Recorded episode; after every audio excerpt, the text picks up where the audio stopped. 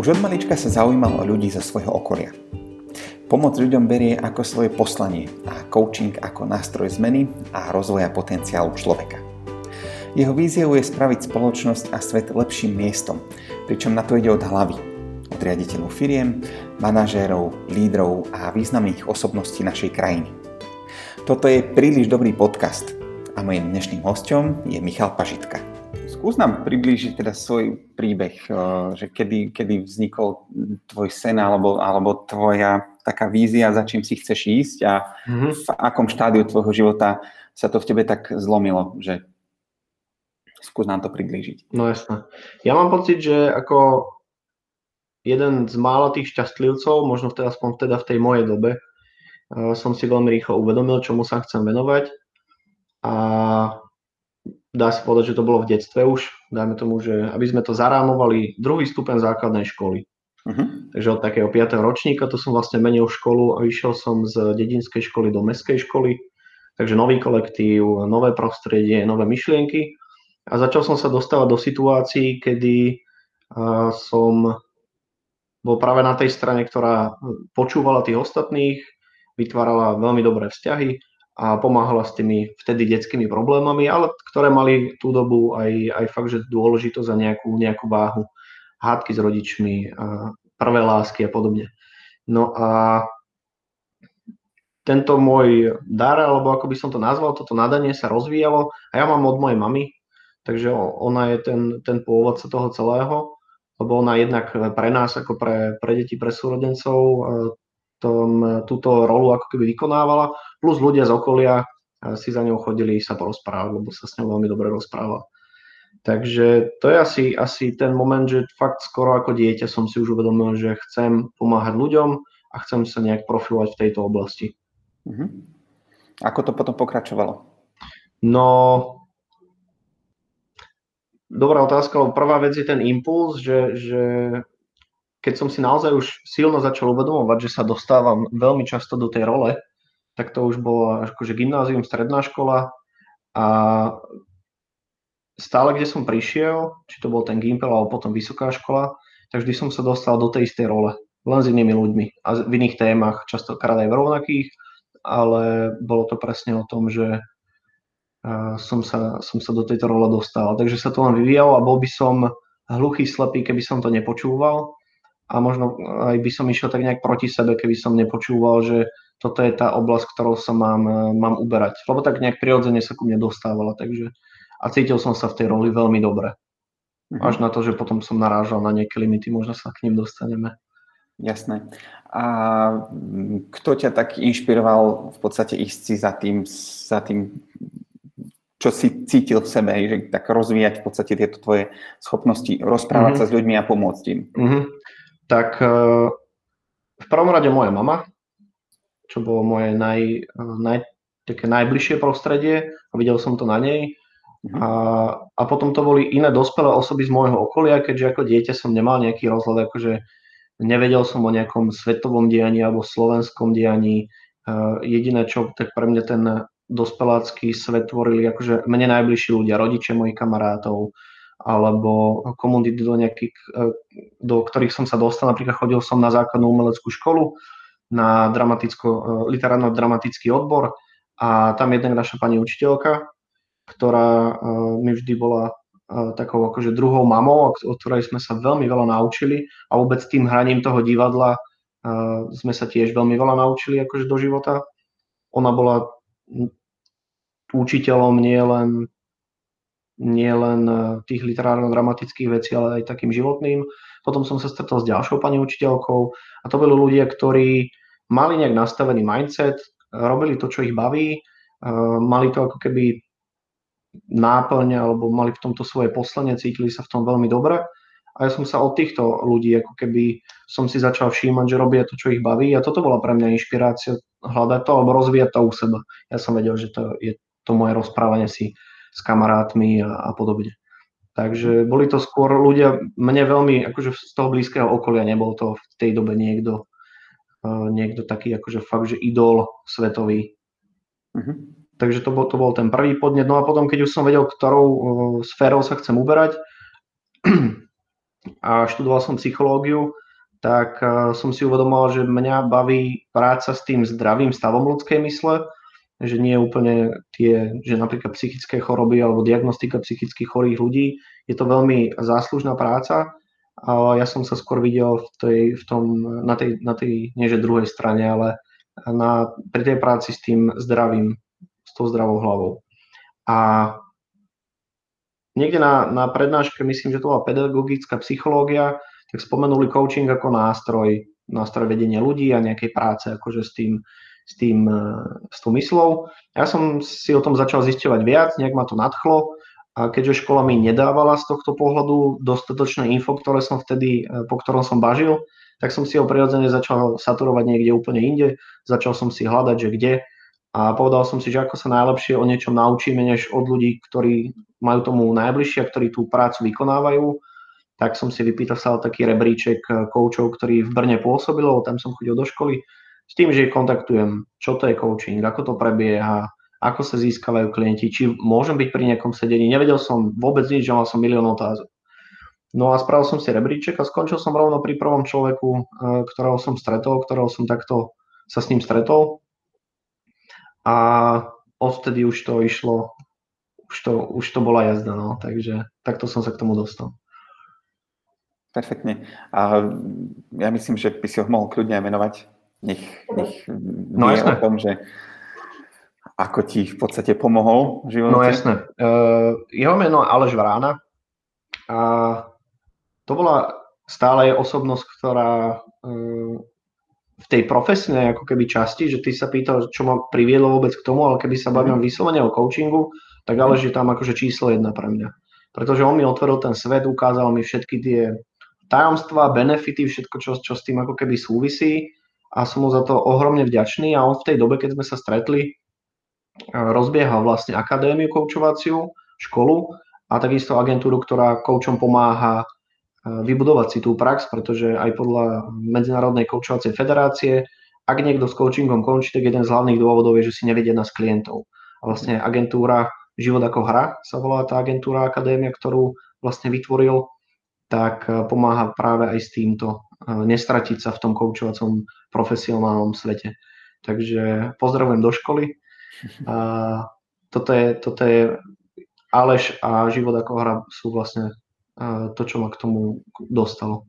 Uh-huh. A aká bola v podstate tvoja cesta, keď si sa učil byť koučom? Čo to všetko obnášalo? Aj, aj. No,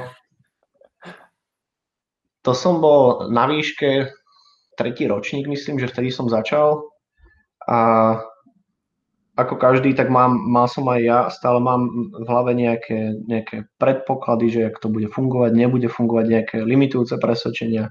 Ja som sa tedy toho trošku, e, trošku obával, že či je vhodná doba napríklad ísť do toho a v tomto mi ale veľmi pomohol si uvedomiť, že e, tú stenu, ktorú som si pred sebou predstavil, že to je niečo, cez čo nemôžeš prejsť, že v skutočnosti je to papierová stena, že stačí sa rozbehnúť a preletieť to.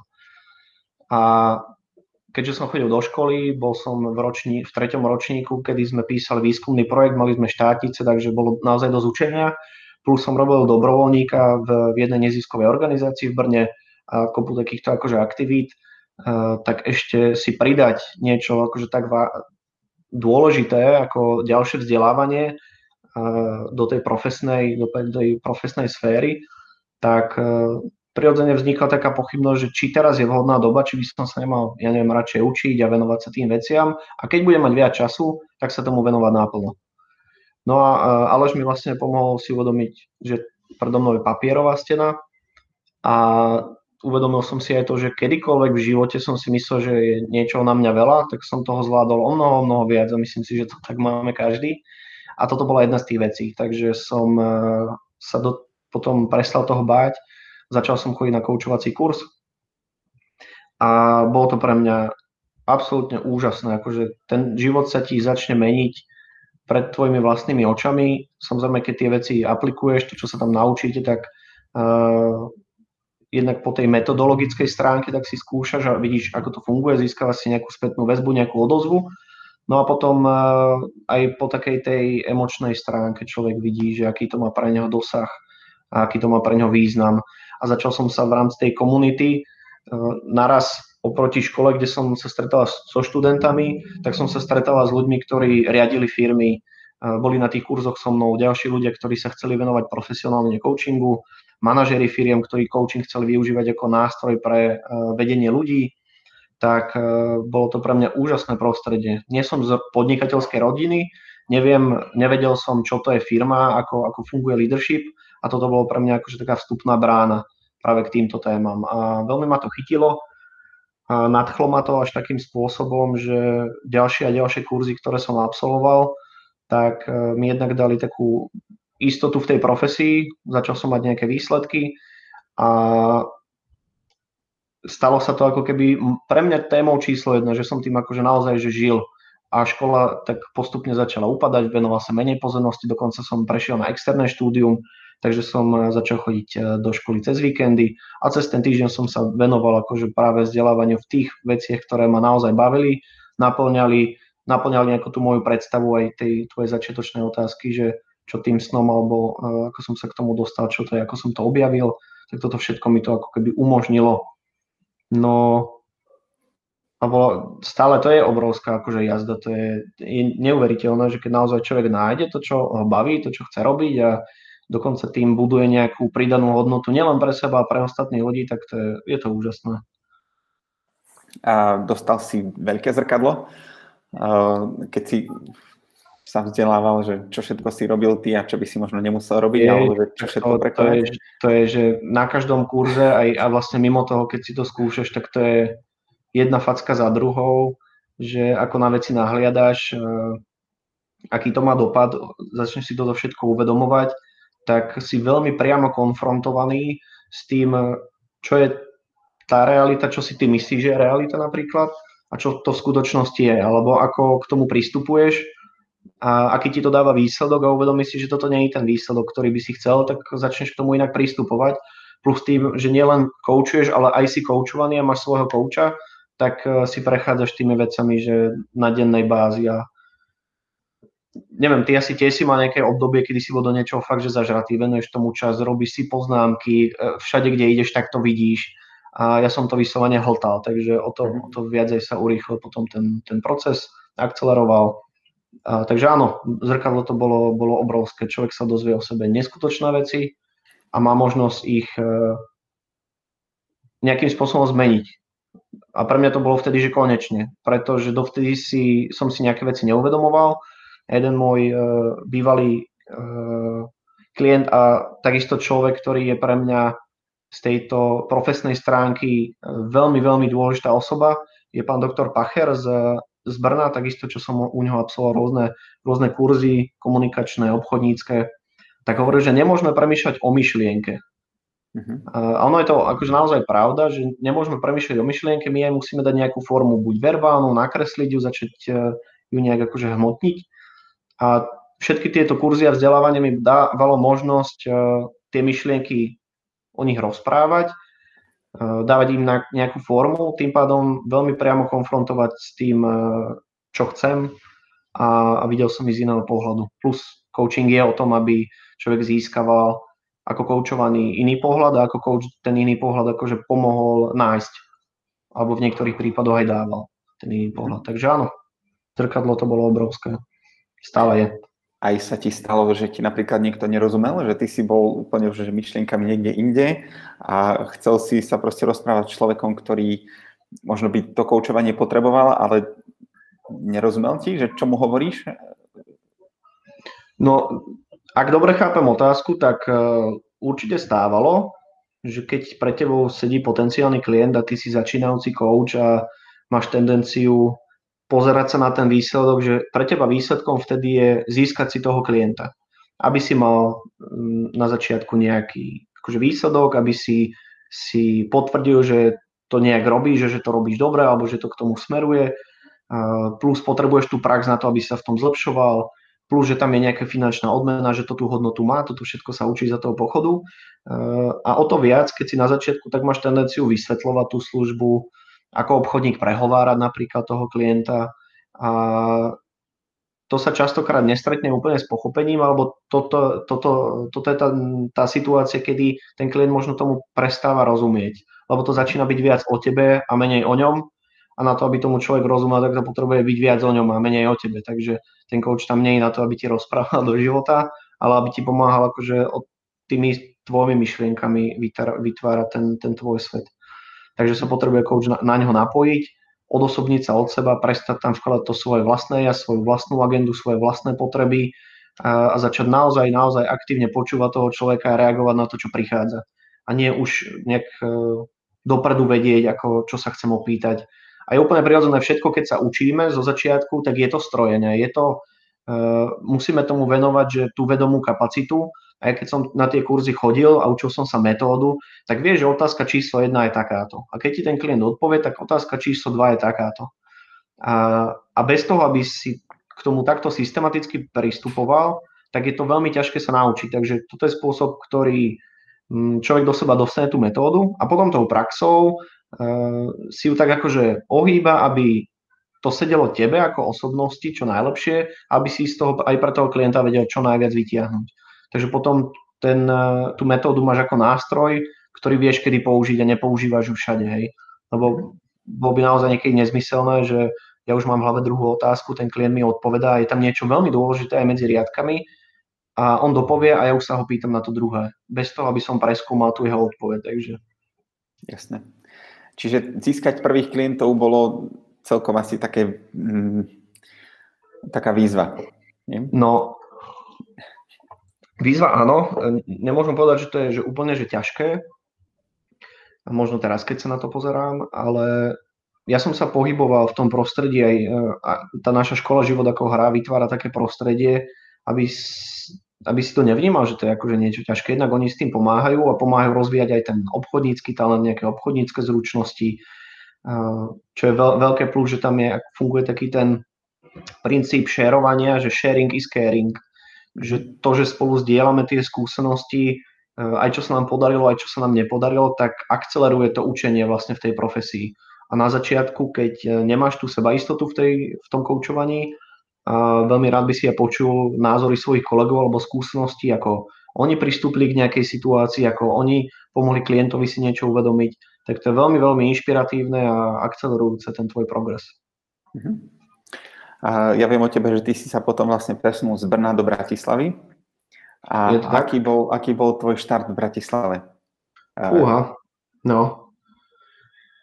Ja som sa uh, vyhodil z tej maťarskej lode, kde v Brne som mal úplne všetko. Mal som tam známych, mal som tam spolužiakov, mal som tam, mal som tam klientov, vybudované nejaké sociálne e, zázemie a to mesto mám, stále bude takou mojou srdcovkou. A v momente, keď som začal uvažovať, a to bol celkom krátky proces toho presťahovania sa na Slovensko, prvotným impulzom, alebo taký, áno, prvotný impuls bola priateľka, hej, že som začal rozmýšľať, že čo keby som e, prišiel na Slovensko za ňou. A potom na túto myšlenku som vlastne začal nabalovať a uvedomil som si, že ja som sa vždy chcel vrátiť. A párkrát som to tak aj, e, keď som odchádzal vždy do Brna, tak som e, si tak hovoril, že odchádzam na to, aby som sa mohol vrátiť. Že sa tam niečo naučím a potom môžem s tým prísť naspäť. No a ten príchod bol náročný, pretože som tu nemal vytvorené žiadne sociálne prostredie. Okrem mojej priateľky som tu nepoznal, že nikoho. Nemal som tu spolužiakov, nemal som tu žiadnych, eh, dá sa povedať, že nič, čo, do čoho by som pichol, hej, že nič, na komu by som zavolal a, a, a takéto veci. Takže ten začiatok bol náročnejší, ale ja mám výzvy rád a s tým som sa aj išiel, s tým vedomím, že to tak bude, hej. Takže nejaký plán v hlave som mal, ako k tomu pristúpiť. A jednak tá zmena z toho Brna na tú Bratislavu bola aj po takej, mm, také dva mesiace náročná z toho pohľadu, že som mal dojem, že ľudia tu v Bratislave žijú aspoň taký priemer, že keď som si to spriemeral trošku podľa iných hodnôt. A videl som tu veci, ktoré som v Brne nevidel, ale potom som si uvedomil, že skôr to je o tom, čomu venujem pozornosť. Lebo to isté, čo mám teraz tu v Bratislave do veľkej miery, je to to isté, čo som mal v Brne. Len keď som prišiel sem do Bratislavy tým, že to bolo nové a nejak sa o Bratislave hovorí, nejak sa rozpráva o tých ľuďoch, uh, tak som už tak išiel prednastavený a hľadal som tieto veci ako, pardon, ako peniaze, že pre veľa ľudí je tu dôležité peniaze. Mal som pocit, že ľudia sú tu viac tak zameraní sami na seba, že hrajú sami tú svoju hru na svojom piesočku, príliš sa porovnávajú, pozerajú na seba a takto. A toto v Brne som nemal. No a keď som si uvedomil, o čom to vlastne tu v Bratislave je, že to je o tom, čomu venujem pozornosť, zač- začal som ho venovať tým e, správnym smerom, tak sa to začalo meniť. Dostal som sa do komunity, kde sú rovnako zmýšľajúci ľudia, kde sú rovnaké hodnoty, nejaká podobná filozofia a zrazu všetko to, čo som tie prvé dva mesiace videl, tak zrazu zmizlo. Ono to tam s veľkou pravdepodobnosťou je, ale s veľkou pravdepodobnosťou to je aj v Brne, aj všade na svete. Len to je o tom, čo si budeme všímať, no o tej selektívnej pozornosti. Tak, čiže si prišiel kvázi s takými predsudkami v podstate? No dá sa povedať, že hej, že človek sa tomu mhm. nevyhne. Áno. Plne a kým s tým nezačne vedome pracovať, tak je to Eh, tak spomaluje ten proces tej zmeny alebo zmeny toho mindsetu a pohľadu na tie veci. Tak, perfektne. A ako si získal prvého klienta v Bratislave? No, uh, to bolo, to bolo tak. Ja keď som prišiel na Slovensko, povedal som si, že chcem sa venovať hlavne ľuďom, ktorí vytvárajú nejakú pridanú hodnotu pre spoločnosť. Bude to spoločnosť, berme ako tvoje okolie, tvoja rodina, tvoja firma, alebo na, na štátnej úrovni, to je jedno, ale že prinášaš nejakú pridanú hodnotu. Okrem toho, že robíš, čo ťa baví, alebo robíš nejaký biznis a zarába ti to peniaze, tak to využívaš na to, aby si, dajme tomu, že konal dobro. A keďže som celým človekom žil dovtedy v, na Morave, v Brne, ja som o Slovensku veľa nevedel, o nejakom politickom dianí, o firmnom dianí, ja som nevedel, aké sú tu firmy a keď som sem prišiel, tak som si začal mapovať tú situáciu, hej, a do toho svojho, do tej predstavy toho klienta, že kto by to mal byť, som si začal dosadzovať nejakých ľudí. No a našiel som si pár firiem, ktoré budovali tú pridanú hodnotu a začal som ich oslovovať. Respektíve oslovil som jednu firmu, ktorá sa venuje odpadovému hospodárstvu alebo ako narábať lepšie s tými odpadmi, aby bolo v ideálnom prípade čo najmenej a kopu vecí okolo. A napísal som riaditeľový e-mail, hej, taký akože, neviem už presne, čo tam zaznelo, ale skončil to stretnutím a z toho stretnutia potom bola akože prvá spolupráca. A potom, e, keď už mm, som mal toho, tú prvú klientku, tú, tú riaditeľku, tak e, ti to dodá aj takú akože chuť dosávať ďalší výsledok úplne. To je podobne, ja to pripisujem tomu, že najťažšie je rozhýbať. Predstav si, že ti skape motor na aute a potrebuješ to auto roztlačiť. A najťažšie je ten moment toho roztlačenia, tam musíš vyvinúť najviac energie, najviac sa zapotíš, najviac musíš zatlačiť a potom, keď už to ide, tak stačí len tlačiť a už nemusíš vyvíjať takú, takú energiu, hej. A udržiavať to tempo.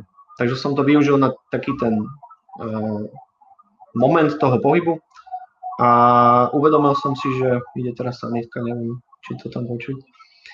Zachraňujú ľudí. Zachraňujú ľudí. A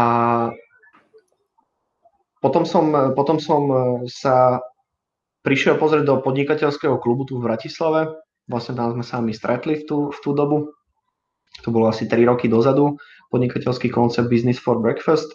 A tam som zakotvil. A to bolo pre mňa zdroj jednak kontaktov, zdroj nových e, spoluprác, e, partnerstiev, kamarátstiev, takže to si, to si, za to som ohromne vďačný tiež za tú komunitu, pretože pre mňa toto bol taký štart, hej, že neprísť do toho klubu, tak e, by som možno nebol teraz tam, tam kde som, že by to bolo spomalené, ako keby ten, ten progres.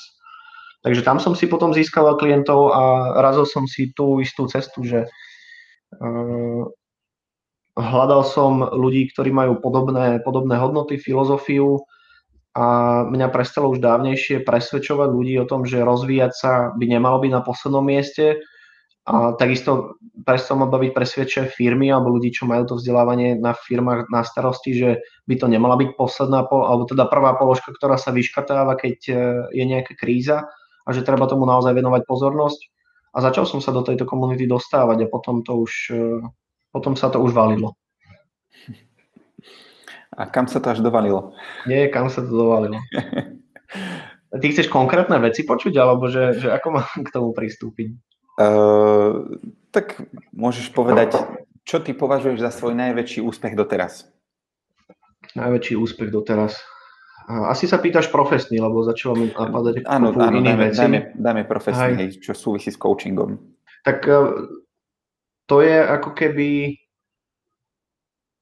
z takého nadhľadu je to to, že si plním ten svoj sen alebo robím to, čo ma baví, teším sa na každé stretnutie. V kalendári aj tak aj k tomu pristupujem, že nemám jediné meno, ktoré keď tam vidím, tak si poviem, že Ježiš Maria zase tento, že uh, strážim si tú, tú svoju prácu a dostávam sa k takým ľuďom, s ktorými sa chcem stretávať, ktorí sa chcú stretávať so mnou. Mm-hmm. Takže toto je pre mňa akože obrovský úspech, že sa teším do svojej práce, že toto je akože pre mňa obrovské wow. Keď, a o to viac, keď vidím, že veľa ľudí to nemá, buď nemôžu mať, alebo situácia je taká, že musia teraz robiť niečo iné, tak toto je pre mňa úspech. Ale uh, možno tá otázka ešte tvoja smerovala niekam inám, tak uh, v praxi sa venujem, či sú to jednotlivci alebo sú to organizácie firmy, hlavne koučovaniu lídrov a vedúcich osobností, alebo teda ľudí, čo majú nejakú väčšiu, vyššiu kompetenciu a, a zodpovednosť na sebe, pretože s tým prirodzene rastie aj počet víziev, ten tlak, ktorý to na človeka vyvíja. A okrem iného, tak som vo firmách ako je Pixel Federation, Martinus, s ktorým som spolupracoval, prezidentský spala, s ktorým som naviazal spoluprácu. A to sú také akože tie väčšie, väčšie mená, alebo asi čo ľudia budú poznať. Potom je tam kopu, kopu ľudí, jednotlivcov firiem, ktoré nemajú takéto, že veľké meno, ale vo svojom meritku sú, sú úspešní, sú to skvelí ľudia, takže nejak, nejak to nerozlišujem. Občas som sa prichytil pri tom, že človek hovorí o tých svojich klientoch, ale ja, ja mám klientov, ktorí sú že študenti napríklad. Mm-hmm. Alebo, alebo ľudia, ktorí nie sú z tejto sféry, že vedenie ľudí, že nechcem sa úplne profilovať len týmto smerom, lebo človeku tak ujdu úžasní ľudia, akože to ako keby som sa pozeral jedným smerom a tuto mi uchádza strašne veľa, že ja sa tak obzerám a tá škála je širšia samozrejme. Perfektne. A máš aj nejaký, nejaký plán alebo víziu, že komu by si sa chcel venovať ďalej, alebo že kam chceš posunúť ďalej svoje koučovacie schopnosti? Mm-hmm tak plán akože naplňať tú víziu, čo som už eh, spomenul, že keď som sem prišiel, tak som chcel pomôcť, aspoň myslím, že som to spomenul, a keď nie, tak som to mal len v hlave, že pomôcť eh, Slovensku byť lepšou krajinou pre, pre život hm. na tej firemnej úrovni, na úrovni osobných vzťahov eh, alebo štátnej úrovni. A teraz do, do tejto vízie si dosadzujem veci, hej, že to, že som, s tým prezidentským, že som v tom prezidentskom paláci alebo stále bližšie mám napríklad k tej politike, tak e, teraz jedna z, jeden z takých nápadov, ktorý mám, je dostať e, trošku osobného rozvoja e, bližšie k politike alebo do politiky, pretože vidím, čo sa tam, všetci vidíme, čo sa tam deje, plus keď robíš tú psychológiu alebo vykonávaš takýto typ práce, tak si pospájaš jedno s druhým, vidíš tam nejaké súvislosti, vidíš, čo kde má ako keby nejaký, nejaký pôvod, ako by sa to mohlo zlepšiť, aký by to malo dopad, keby sa to zlepší. E, takže o, o to viac ma to tam ťahá, že a v tomto som trošku naivný, že verím tomu, že sa to môže zmeniť a postupne je to maratón, to je beh na dlhú trať, ale postupne sa to môže meniť, pretože to tak, tak toto začína, hej, že tie veľké zmeny uh, tohto typu si nemyslím, že, že by prebiehali nejak nárazovo a, a veľmi rýchlo, takže to je beh na dlhú trať. Takže do politiky sa dostať. Pekne. Ale akože nie, nie, nie, nie aktívna politika, ale to, čo robím na firemnej úrovni, tak uh, do určitej miery politika alebo politická strana funguje v nejakých procesoch takisto ako firma. Človek, líder tam má nejakú zodpovednosť, má nejaký balík kompetencií, má pod sebou nejakých ľudí, potrebuje tých ľudí vedieť viesť prvom rade na to, aby sme vedeli viesť druhých ľudí, potrebujeme viesť e, sami seba. Takže také to seba poznanie, ako to, to nemá, že e, tu je, to, e, tu je to potrebné, tu to nie je potrebné. To sa ti hodí, keď si rolník, to sa ti hodí, keď si detektív, to sa ti hodí, keď si ktokoľvek. Takže mňa len, mňa len baví ten dopad, ktorý to má spoločenský. Že čím viac životov to ovplyvní, tak o to príjemnejší pocit ja mám z tej vykonanej práce, takže toto, toto ma drajuje, hej, ten príjemný, príjemný pocit z toho tiež. To je fakt úctyhodné. A Počúvaj, keby si sa mohol vrátiť v čase s No. tým, čo vieš teraz, aj s tými skúsenostiami, vedomosťami, Uh-huh. do ktorej svojej životnej fázy by si sa vrátil A môžem sa len raz vrátiť? a čo by si si poradil? Tak daj raz, nech to má nejakú vážnosť. Kde by som sa vrátil?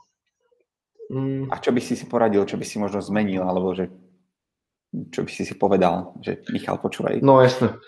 To je, to je super otázka, ktorá má veľa odpovedí. Čím človek sa do nej viac ponorí, tým odpoved- tých odpovedí začne samozrejme na- nachádzať veľa. Jedna z prvých, čo mi tak akože napadá, je vrátiť sa niekde do obdobia e, tých 18-20 rokov. E, 18-20 rokov, kde som, som žil trošku v takej ilúzii, že som šťastný. Bol som, len nebolo to takéto šťastie, ktoré... e, je to úplne iný druh šťastia, napríklad nech zažívam teraz. Vtedy bolo si v poriadku, ale keď sa na to pýta, že by som sa vrátil a čo by som si poradil, aby som nekládol potreby druhých na tie svoje, alebo pokojne aj kládol, ale vedel rozlišiť, kedy to už je cez a kedy to nie je cez. To je to správne. Že mm, nie som ani zastanca toho, aby človek mal vždy na prvom, v prvom, na prvom mieste seba. A jednak by to aj nie je prirodzené, ale bolo mi prirodzené seba mať skôr na takom poslednom mieste a to by som si poradil, aby som nebol na tom poslednom mieste, pretože o to viac, keď som tým ľuďom chcel pomáhať, tak bez toho, aby ja som bol v poriadku a vážil som si sám seba, svoj vlastný čas, svoju vlastnú hodnotu a zdravie, tak eh, som bol pre nich hodnotou, ale takou obmedzenou. Pretože som dovolil, aby to na mňa príliš nejak doliehalo a zhrnul by som to ešte takto, že skôr, než som sa rozhodol byť dobrý k druhým, tak som sa mal uistiť, či to náhodou neznamená, že som zlý sám k sebe. Že to, je, to je to, čo mi tak rezonuje, že skôr než sa rozhodneme byť druhý, k druhým dobrý, tak sa uistíme, či sme tým dobrí vlastne sami k sebe. Ja som veľakrát nebol, takže toto by som si poradil, aby som sa viac vnímal a, a nekladol na to posledné miesto. Takže takto asi. Ďakujem. A mám tu ešte takú otázku, že či nám vieš odporučiť nejakú dobrú knihu alebo niečo, že ťa inšpirovalo, možno posunulo ďalej? Mhm. Knihu alebo časopis, ktorý čítaš? Jasné. Nie som úplne, že veľký čitateľ teraz, uh, ale keď sa na to pozriem aj z toho pohľadu, čo sa mi v praxe objavuje, aký princíp, ako keby, my keď niečo hľadáme, nejakú inšpiráciu, tak sa rozhľadáme okolo seba, hej, hľadáme, kde čo, kde čo je možné a zabúdame na tie zdroje, ktoré už máme k dispozícii. A v tomto prípade tej literatúry vôbec by som nezachádzal ďaleko a jedna z knížek, ktoré by som určite odporúčil si prečítať, je Malý princ. Mhm. Knižka, ktorú veľmi dobre všetci poznajú, čítali ju ako deti. Uh, moje odporúčanie, skúste sa k nej vrátiť po týchto rokoch a skúste si ju prečítať. Uh, uvidíte, že tam nájdete všetko. Tak, že ako keby netreba hľadať niekde ďaleko. Tá knižka je krátka, tá knižka je, je super a stačí si ju prečítať znovu a, a sledovať sa, že čo všetko sa bude diať, alebo sa budú diať akože zaujímavé veci. Takže určite je to knižka Malý princ, eh, čo by som takto odporučil. A možno ešte eh, súčasne, čo mám, čo mám rozčistanú teraz, je to kniha, mám, mám ju tu aj na stole inak, môžem ju ukázať, keď ju tu mám. Je to asi opačne. Je to kniha Neřízené labožníctví. Mhm. A je to o tom, o potravinovom laboratórium, kde robia rôzne výskumy a potom tie výskumy alebo výsledky tých výskumov prezentujú a popisujú, ako prostredie ovplyvňuje napríklad množstvo, ktoré zjeme. Mhm. Neviem, či poviem, že presné čísla, ale aby som popísal, že čo tam napríklad popisujú je, že človek má oveľa väčšiu eh, tendenciu vypiť viac, keď má nízky a širší pohár, ako keď má vysoký a úzky pohár. Alebo Mhm. napríklad, že máme tendenciu zjeť o, zjesť o mnoho viac, keď jeme z veľkého balenia. A to sú, že nie že 1-2%, to sú, že 20% a viac, čo sme schopní zjesť. Vlastne nám e, popisuje, že e, sa neriadíme naozaj tou potrebou sa nasítiť, ale riadíme sa častokrát svojim vlastným zrakom a tým očným ako keby vnemom. E, to je takisto, keď si dáš na, zoberieš veľký tanier, si vyťahneš veľký tanier z máš tendenciu si na to nabrať, ja neviem, o 17% viac jedla, než normálne potrebuješ a než by si si normálne nabral. Takže nám to pekne popisuje spôsob, ako nás prostredie ovplyvňuje. To, čo sa mi na tom páči, je, ja rád čítam medzi riadkami, ja rád hľadám vo veciach to, čo v nich naprvu ako keby nie je. A práca s prostredím aj v mojej praxi je jedna z kľúčových vecí, čo potrebujem robiť. Hej. Zabezpečiť, aby prostredie toho klienta podporovalo jeho, jeho vlastnú hru, to, čo chce dosiahnuť a odstraňovať tam tie podnety, ktoré tomu úplne nepomáhajú a pridávať tie, ktoré tomu pomáhajú. A táto knižka veľmi pekne popisuje tú prácu s tým prostredím, pokiaľ to tam človek chce vidieť. Takže určite aj toto neřízené labužníctví od Briana Vansinka. Mm-hmm. A častokrát sa aj na, na, na, nasmejem, lebo akože normálne nepochopiteľné veci sú tam. Že, že napríklad zješ oveľa viac cukríkov, keď máš 10 rôznych farieb, ako keď máš 6 rôznych farieb. Lebo keď máš viac možností, máš pocit, potrebu ich všetky vyskúšať, pocit, že si ich ešte všetky nevyskúšal a s kým sa nasítiš, tak ich zješ o mnoho viac, ako keď sa nasítiš zo 6 možných farieb. Uh-huh. Alebo že z, priehľadného, eh, z priehľadnej misky si bereš eh, cukriky častejšie, než keď je nepriehľadná lebo vidíš, čo tam je a vieš, že to je bližšie si to zobrať. Kdežto keď tam máš tú brzdu toho nepriehľadného, tej nepriehľadnej dózy, nevidíš, koľko tam je, tak, e, tak si toľko nezoberieš. A človek, keď pochopí ten princíp a začne ho aplikovať vo svojom živote, napríklad pri jedení pokojne, ale tie využitie o mnoho viac, tak e, sa začnú diať veci. Dobre, už veľa rozprávam o tej knižke, ale fakt je super. je to, je to naozaj iný pohľad uh, aj ja, ako som mal, takže viem, že si budem naberať menej. Uh-huh. A, že budem jesť teda z neprihľadnej misky. Dobre, Michal, ja ti ďakujem krásne, že sme sa spojili. Ešte nám no, prosím ťa povedz, že kde ťa nájdeme na sociálnych sieťach, uh-huh. alebo ako sa s tebou môže človek spojiť. Vieš čo, ja fungujem spôsobom, že Mm, aj ty si mi vravel, že si ma ešte, ešte niekde dohľadal a chcel by som sa vymazať z internetu v ideálnom prípade, alebo byť taký akože nedohľadateľný, že veľa ľudí aj v mojej profesii e, tú svoju prácu vykonáva skrz to, že si robia nejakú reklamu, hej, majú svoje vlastné stránky, vydávajú podcasty, píšu blogy, je to super, je v tom obrovská inšpirácia. Ja som v tom tú svoju cestu nenašiel, teda aspoň zatiaľ, Takže nemám, nemám žiadnu stránku, zatiaľ sa ani nechystám, možno o pár rokov sa k tomu dostanem. Uh, ale nájdete ma na Facebooku, Michal Pažitka som na Facebooku, určite na LinkedIn mám nejaký profil. A keď si ma človek dá do Google, tak určite vyskočia veci, uh, ktoré sú aj staršieho typu, ale uh, čo sa týka profesnej, ako keby tej, tej kariéry, tak fungujem po, len po referencii, že nedostane sa úplne ku mne človek, že dobrý, našiel som si vás tam, tam skôr aj prečerom mi volali z úradu pre sociálne domovy a niečo také, nejaké združenie, čo ako keby zastrešuje a že dostali na mňa kontakt práve od firmy, kde, kde mám na starosti manažment.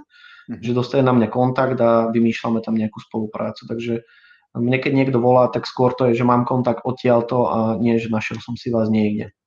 To je skvelé, lebo sila odporúčania, to, to má naozaj veľkú No jasné, a, a o, o to viac, že v tej, tej mojej profesii tá, tá služba je tak intimného charakteru a stále uh, sa na ten coaching nahliada cez prsty. Uh, niekedy sa divím, niekedy sa vôbec nedivím, lebo tak uh, ten svet je všelijaký a, a treba si určite dávať pozor zisťovať si uh, aj o tom coachingu, a keď už človek sa naozaj na to dá, tak si dať záležať na tom, aby ste si vybrali človeka, ktorý vám sedí hodnotovo, ktorý vám je sympatický pokojne, ktorý rieši témy, ktoré sú vám blízke, ktorý má podobnú filozofiu hodnoty, že zisťovať skôr toto, lebo naozaj je to služba, ktorá je intimná, e, veľmi dôverná, takže a mňa baví vytvárať okrem toho profesionálneho vzťahu na tej dlhodobej bázi aj e, tie, tie priateľské ako keby vzťahy tam. Je to síce potom o to ťažšie niekedy oddelovať, ale e, je to súčasť tej mojej profesie, aby som si ja sám na to dal pozor.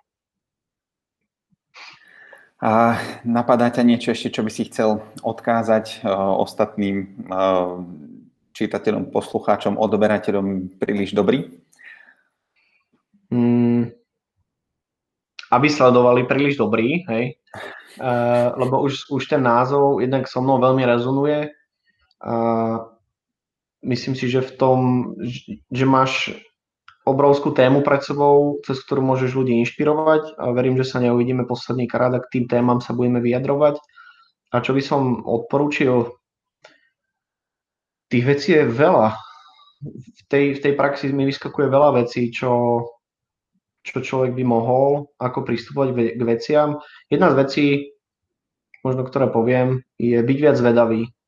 Pestovať si zvedavosť ako kompetenciu, vyslovene si ju trénovať, eh, lebo my sme naučení, či to je systémom, či to je školstvom, výchovou, tak sme naučení hodnotiť veci, aké sú. Niečo sa nám stane, my automaticky to hodnotíme. Niečo vidíme automaticky, už o tom, na to máme nejaký názor. Eh, a to má dva dopady. Jeden je, že si vytvárame domnenky, a teda si to má viac dopadov, ale pre mňa také dva hlavné, že si vytvárame domnenky, ktoré častokrát tak nemusia byť. Druhá vec, že to v nás vypína tú zvedavosť. No ty, keď už niečo vieš, tak akože tvoja hlava prečo ne, nemá motiváciu to zisťovať, keď už viem, že ten človek je takýto. Tak asi neprídeš k nemu a neopýtaš sa, že počuj, mám pocit, že si takýto, že je to skutočne tak, lebo možno to tak nie je. Uh, takže to, čo by som odkázal možno ľuďom, že nech si pestujú tú zvedavosť, lebo ona zase na druhej strane pomáha vypínať to hodnotenie. Mm-hmm. Takže keď sa nám niečo stane, udeje sa v živote, dostaneme výpoveď alebo sa nám niečo podarí, tak je veľmi dobré a prospešné byť zvedavý a opýtať sa napríklad, prečo sa to stalo práve mne. Ako mi to prišlo pomôcť stať sa lepším človekom, lepším partnerom, lepším lídrom, lepším riaditeľom. Že má tam tú zvedavosť a nebrať hodnotenie ako jedinú stratégiu, pretože nie je jediná. Takže asi tak, no. Ďakujem ti veľmi krásne ešte raz. Rado Ďakujem ti za tvoj čas. Verím, že sa vidíme ešte na budúce. Ja a zatiaľ ti prajem krásny deň. Aj tebe krásny deň, Rastio. Ahoj. Čau, čau. Ak sa vám tento rozhovor páčil a chcete ich počuť viac, stačí sa prihlásiť na odber a už vám nič neunikne. Do ďalšieho dielu sa držte a hlavne zostaňme v zdraví.